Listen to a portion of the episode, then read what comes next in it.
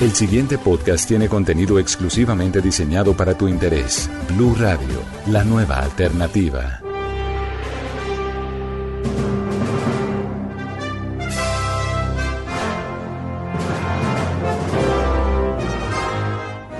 Hola, bienvenidos una vez más a Preguntar a Arkham, el espacio en Blue Radio Podcast donde usted puede hacer todas sus preguntas sobre temas geek y pues vamos a tratar de darle la mejor respuesta a esas inquietudes. El día de hoy vamos a tratar un tema que nos va a llevar un poquito a la nostalgia. O sea, ¿quién no ha crecido viendo caricaturas? El día de hoy vamos a hablar sobre cartoons, sobre todos estos eh, muñequitos que nos acompañaron sobre todo en las mañanas de nuestros sábados o domingos a muchos de nosotros. Empezamos con la primera pregunta y es, ¿las caricaturas son solos para niños? No, las caricaturas no son solo para niños. De hecho, en la historia de la caricatura, las caricaturas eran para adultos. Dentro de la forma en que se presentaban en el cine, las caricaturas eran al final de las películas y los temas eran bastante adultos, es decir, eran de forma jocosa tratadas, pero las caricaturas empezaron siendo para adultos. Después con el tiempo, pues la ABC, que exactamente creo que fue hace 52 años, empezó a transmitir las caricaturas para niños en las mañanas, que se convirtió en una tradición, no solamente en Estados Unidos, sino que se esparció a nivel mundial. Pero, pues en resumen, podemos decir que las caricaturas no son solo para niños. De hecho, pues hay muchas temáticas. Y ahora, pues con la segmentación de mercado, pues solamente tenemos caricaturas para niños pequeños, para, para niños eh, de 6 a 10 años, de 10 a 15 años y las cosas más maduras. Nuestra siguiente pregunta es, ¿qué hay de las caricaturas para adultos? Rick and Morty, South Park, un show más. Bueno, obviamente son temas muy adultos Rick and Morty, las personas que han visto, obviamente es una de las delicias más grandes que podemos ver en televisión en este momento. Son temas bastante fuertes, bastante pesados, con una adaptación y con unos temas muy ñoños y muy geeks. Yo estoy esperando sobremanera que lleguen al capítulo donde aparece un Cthulhu y le roban como un bebé a un Cthulhu. Espero que algún día lo produzcan. Eh, South Park y South Park ya lleva más de 20 años en televisión. Aunque me parece muy gracioso porque se ha suavizado. A mí lo personal me parece que se ha suavizado. O nosotros nos hemos endurecido con el paso del tiempo de los temas de South Park. Y un show más, pues ya es una producción que pasó, era pasado por Adult Swim, que era la parte adulta de Cartoon Network. En Latinoamérica, pues la pasaron, la prefirieron pasar para todo público. Pero los temas también eran muy adultos. Y es una parte importante. Es decir, todos los adultos crecimos viendo caricaturas. Y para nosotros es importante seguir viéndolas desde un punto de vista más adulto. Es por eso que muchas personas cuando ven las adaptaciones nuevas se preocupan un poco porque crecieron precisamente con esa y no quieren que el recuerdo que tuvieron de su serie favorita pues se dañe. Y por eso es como los cambios tan bruscos con eso. Nuestra siguiente pregunta es, ¿considera que las series antes tenían un humor más inteligente que las series para niños actuales? No, de hecho me parece que el humor ha permanecido se ha mantenido durante tiempo, sino que las generaciones han cambiado. Es decir, el humor ahora es más visual. Para nosotros el humor siempre fue un poquito más de doble sentido, precisamente por las características en las que crecimos, donde tenemos que ser personas más bien portadas, más bien sentadas, ¿cierto? Entonces el chiste con el doble humor y todo eso era bastante el punto. Ahora el humor es más directo, más gráfico, mucho más crudo, vamos a la referencia de, Rick and Morty, por ejemplo. Rick and Morty, el humor es bastante crudo. South Park, el, como les decía, me ha parecido que se ha ido suavizando. Renny Stimpy, para los que crecimos viendo Renny Stimpy, que su humor era bastante escatológico, pero para cada generación el humor se ha mantenido de una forma muy diferente. Ahora, ¿cuál es el chiste? Que las series infantiles ahora incluyen humor para los papás. Claro caso es, por ejemplo, las chicas superpoderosas. Cuando las chicas superpoderosas conocen a una amiga y le cuentan que pues ellas nacieron siendo un accidente y la niña en toda su jocosidad también le explica al profesor que ella fue un accidente. Si les tengo que explicar el chiste, mm, se los cuento por interno. Nuestra siguiente pregunta es, ¿qué opina de la posibilidad de un remake de series como Animaniacs? Ok, vamos a una cosa que había mencionado antes. Es que los remakes en este momento es una forma de llamar a la nostalgia para muchas personas. Me incluyo. Es decir, algo que yo esperaba muchísimo era la película de Gem and the Holograms, que era una serie que pasaban los sábados cuando yo era niño, que era la historia de una chica que tenía un equipo súper avanzado de tecnología que le permitía convertirse en una estrella pop. Lamentablemente la adaptación fue terrible ¿Por qué? Porque no se respetó en absolutamente nada. Era un live action. No, se respetó en absolutamente nada la historia. O sea, la historia es decir, la parte tecnológica, sino se trató como de buscar más como que fuera un chick flick. Y pues obviamente lo dañó. Entonces ahí es donde uno entra a ver si el remake es bueno o no. Hasta el momento muchas personas han quejado los remakes que están haciendo. Un caso claro es, por ejemplo, las chicas superpoderosas, que incluso pues acaban de anunciar que tenían, que hay una cuarta integrante. O sea, para los que vimos las chicas superpoderosas cuando salieron, existía una, ya una cuarta, entonces esta sería como la quinta chica superpoderosa. Si ustedes tienen la posibilidad de ver las nuevas chicas superpoderosas, los temas son un poquito más crudos. Vemos unas personalidades un poquito más psicóticas en los personajes. Bombón siempre fue la niña perfecta. O sea, la idea es que siempre eran como niñas perfectas. Y mm, Ahora no, ahora Bombón es una maniática del orden. Bellota sigue siendo la niña tierna, con su lado muy, muy, muy oscuro.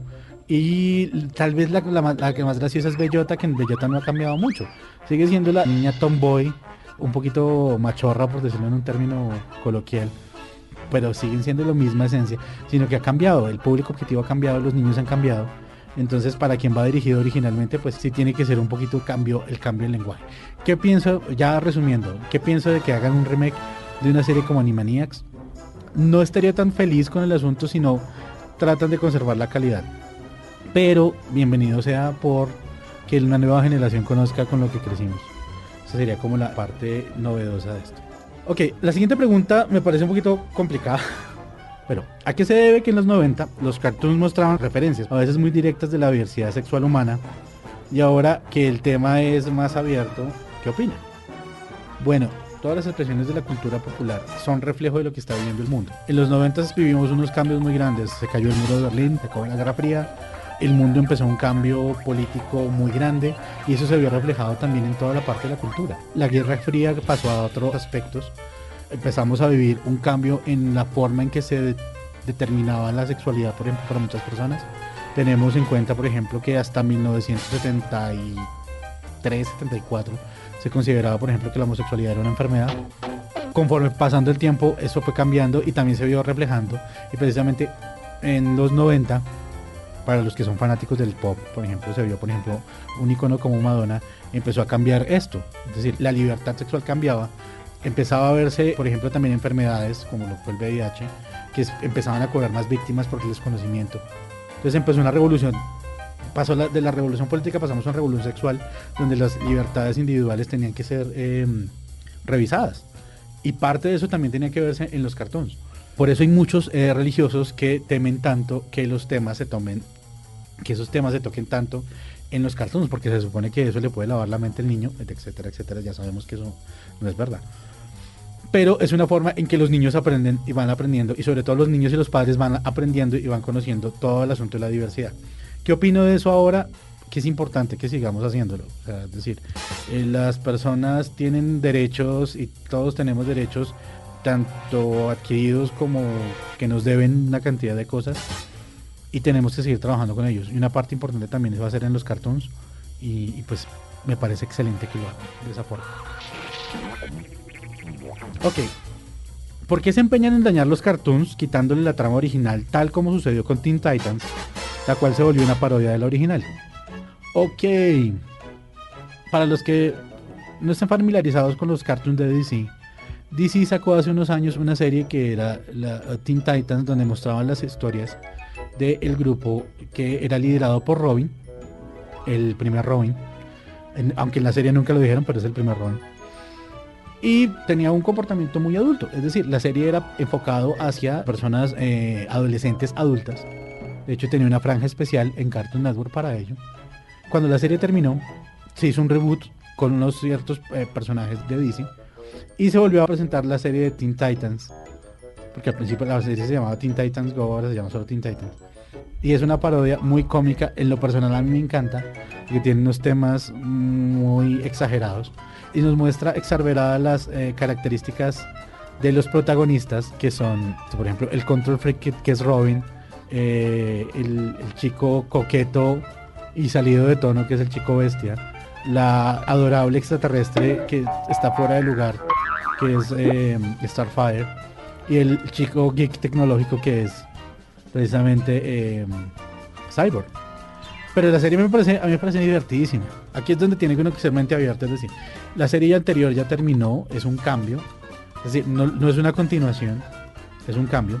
De hecho, ¿qué es lo que hicieron para mantener el tono adulto? Tomaron la nueva generación de la Liga de la Justicia, que es los de Young Justice, y con eso lo continuaron. De hecho, hay un cameo bastante interesante de, los Young Justice en donde hacen la crítica a la falta de oscuridad de ellos.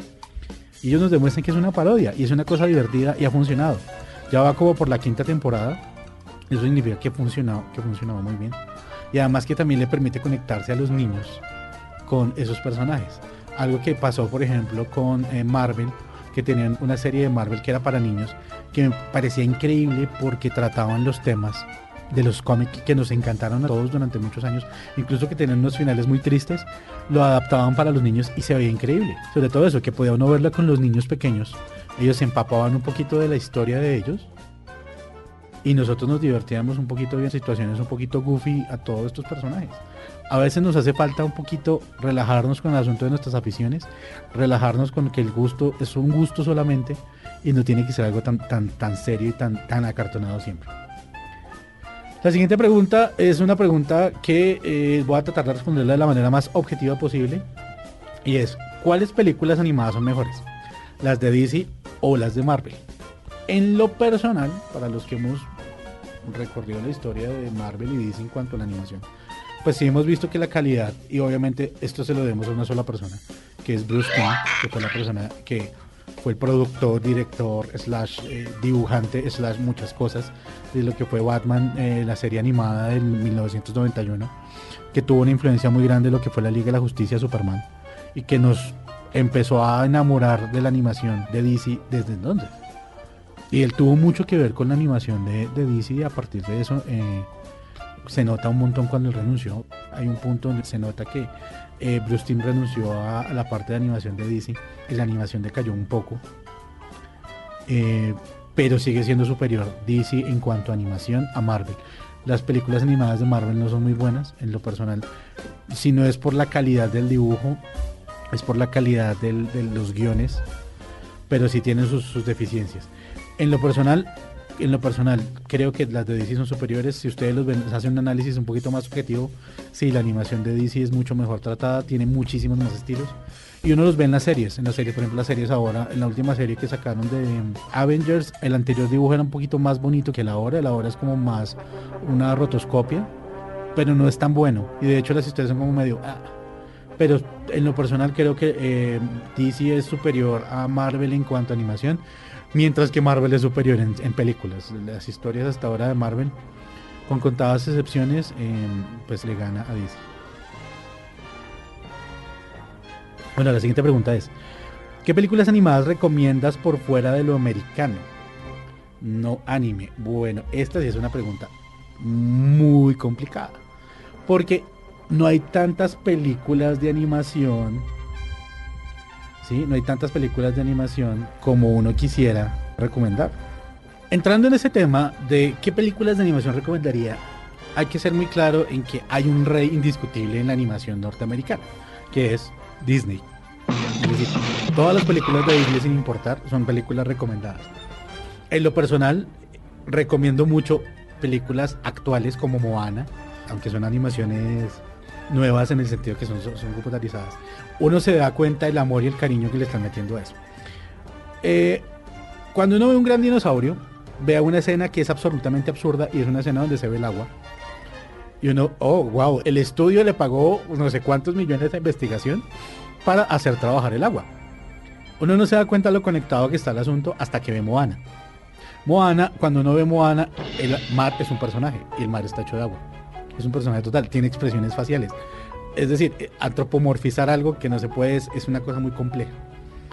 Eh, pero por ejemplo, Moana en ese sentido es una maravilla. Otra película que yo también recomendaría de animación de las modernas, obviamente por ejemplo por su tema, sería por ejemplo El Rey León. Yo en lo personal no lloro porque yo soy un ser sin alma y corazón, pero la mayoría de personas eh, cuando ven El Rey León lloran por la parte de la muerte de Mufasa. ¿Cierto? buscando a Nemo, obviamente buscando a Nemo ha sido una de las cosas más lindas que nos ha podido dar la animación de Disney.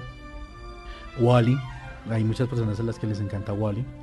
Zootopia con su tema de diversidad, que es absolutamente absurdo. Eh, y casi todas las películas que podemos trabajar en este momento, eh, que decir, de animación, son enfocadas hacia, hacia Disney. Una película que yo le recomendaría de animación, que no es eh, Disney, es por ejemplo Mortadelo y Filemón. Para las personas que no conozcan quién es Mortadelo y Filemón. Fue una caricatura que se publicó hace unos cuantos años en España. La animación es absolutamente absurda y además que la película es súper divertida. Y recordarán ustedes en un momento de ira que querrán ustedes hacerles el uyuyuy a más de un enemigo. Estoy riendo como oh, pero en serio, busquen qué es el uyuyuy de Mortadelo y Filemón. Ahora, si son películas de animación de adultos, ahí sí tenemos una cosa, es una cosa muy diferente. La película de South Park me gusta, es decir, el título es Bigger, Larger and Uncut. Es un chiste de doble sentido para los que hablan inglés. Que mi Metal fue una, también una cosa que nos movió mucho, pero sí la animación en cuanto a adultos, a tema de adultos no está muy marcada. Si a usted le gustan los superhéroes, véase todo el catálogo de DC. Si le gustan los superhéroes, también véase recomendada, recomendada de Marvel. Doctor Strange es una muy buena película de animación, pero lamentablemente eh, la animación está liderada en este momento por Estados Unidos. Entonces recomendar algo por fuera de lo no americano es bastante complicado. Ok, esto es un poquito de historia. Me dice, ¿qué le pasó a Cartoon Network en la mitad de los 2000? De los años 2000. Ok, si ustedes recuerdan, al inicio de esta década, los 2000, precisamente, Cartoon Network empezó a tener un cambio muy grande y empezó a apostarle a los realities y a las a los sitcom para jóvenes. Incluso pues ellos tenían una que me parecía muy graciosa porque era la historia de un chico que se llamaba Mr. Young, que era un profesor de 14 años que entraba de hecho las implicaciones de que un profesor se enamorara teniendo 14 años se enamorara a una estudiante pues era un poquito complejo. Pero Cartoon Network empezó a apostar porque su presidente en ese entonces dijo, no, es que realmente la animación está muriendo y ya no hay nada que hacer, entonces eh, hay que matar la animación y apostémosles a contenidos como lo estaba haciendo eh, Nickelodeon en su momento. Pero sí me parece que le faltaba, le faltaba mucho, le faltaba mucho por ver. Y eso fue lo que le pasó. Ya pues gracias a Dios el presidente salió de Cartoon Network porque volvimos a la animación.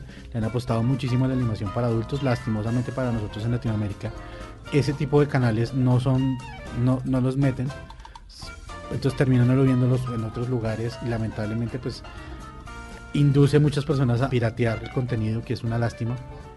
Ok, esta pregunta va a ser un poquito larga y compleja. ¿De qué trata Hora de Aventura? Hora de Aventura ha sido uno de los experimentos de historia más grandes que ha tenido um, Cartoon Network. Una apuesta muy grande a toda a la animación. Y pues que trata la historia de un o sea, si no lo ve la historia, qué es lo que pasó después de la Gran Guerra Mundial, donde destruyeron una parte de la Tierra y empezó el mundo un reinicio. Pero también tiene temas muy místicos, percepción, tiene temas de trascendencia, tiene temas de familia. Entonces cada cosa que tiene ahora de aventura es una historia de por sí. El protagonista es Finn, Finn el humano, que no es humano. Es una de las cosas más graciosas, no es humano realmente y termina siendo una reencarnación de un ser bastante poderoso. Pero se la recomiendo que la vean. Obviamente tiene una cosa muy loca. Ha aprovechado a, experimentar como no se hacía muchísimos años en animación. Como teníamos cosas como A Cartoon, donde nacieron cosas como los padrinos mágicos, por ejemplo. La siguiente pregunta, ¿hay cartoons colombianos? Sí, hay cartoons colombianos. En este momento el cartoon más conocido de Colombia es Mr. Trans. De hecho, incluso lo están pasando por Cartoon Network. Que la banda sonora la hace este man.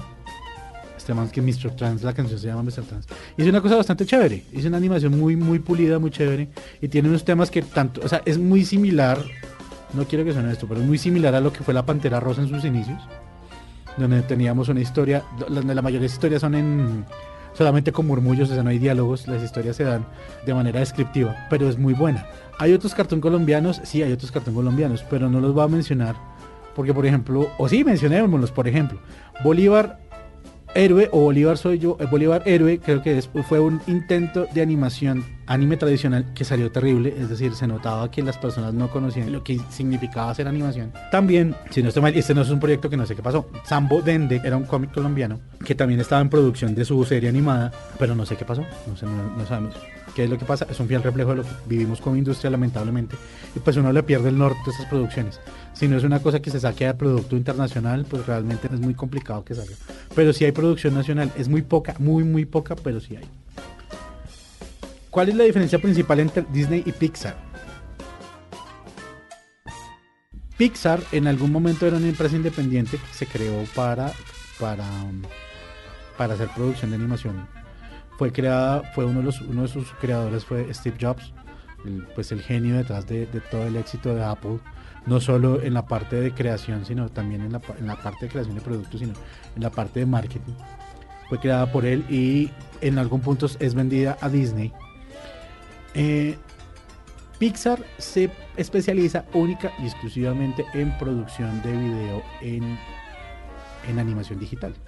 Disney en su inicio fue una empresa que empezó haciendo, trabajándole la animación tradicional. Pues ahora se ha ido moviendo hacia, el asunto de crear animación, animación 3D casi todo el tiempo. Es decir, ya no, volvimos a ver series animadas en 2D. De hecho, la última película que ellos sacaron fue La, la Princesa y el Sapo que fue la última película que sacaron en animación tradicional. Obviamente, pues cuando hacen un, remake de una película, ahora lo que están haciendo es hacerla en 3D también.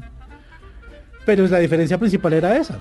Ahora, pues ahora son la misma empresa, pues aunque son dos, o sea, son del mismo dueño, es decir, son de la misma, son de Disney ambas, Disney Animación y Disney Pixar es de la misma lista, pero siguen siendo dos empresas aparte. Y pues lo mismo, hay un, hay un director en cada una, cada quien se mete en sus proyectos y la, idea principal de Pixar es trabajar en toda la implementación de tecnologías para la animación eh, por computador. Entonces, Otra pregunta, ¿quién hace la mayor parte de los doblajes en Latinoamérica? Ok, seamos honestos, el rey indiscutiblemente del doblaje en Latinoamérica es México. México tiene la mayor cantidad, México en el sentido de actores de doblaje y empresas de doblaje, pues muchos de esos actores han viajado a Estados Unidos y trabajan desde allá, pero la mayoría de empresas y estudios que hacen el doblaje en, Latinoamérica son, eh, son mexicanos. No significa que en otros lugares del mundo, de otros lugares de Latinoamérica no tengan. Argentina tiene su propia producción de doblaje, Chile también lo tiene, Colombia, Colombia tiene una tiene producción de doblaje, incluso pues el doblaje más famoso que se ha hecho de una serie grande en Colombia fue Samurai X pero si decimos el rey indiscutible en este momento, eh, en este momento del doblaje en Latinoamérica es México. Ya hay que analizar pues cuáles son las empresas que lo están haciendo. Pero si el rey indiscutiblemente son los actores mexicanos. Un saludo muy grande a todos mis amigos actores de doblaje en México.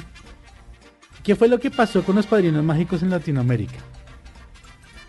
Ok, uh, cuando empezó Los Padrinos Mágicos, Los Padrinos Mágicos, Los Padrinos Mágicos es una producción original de eh, Nickelodeon y empezó eh, empezando transmitiendo en Nickelodeon.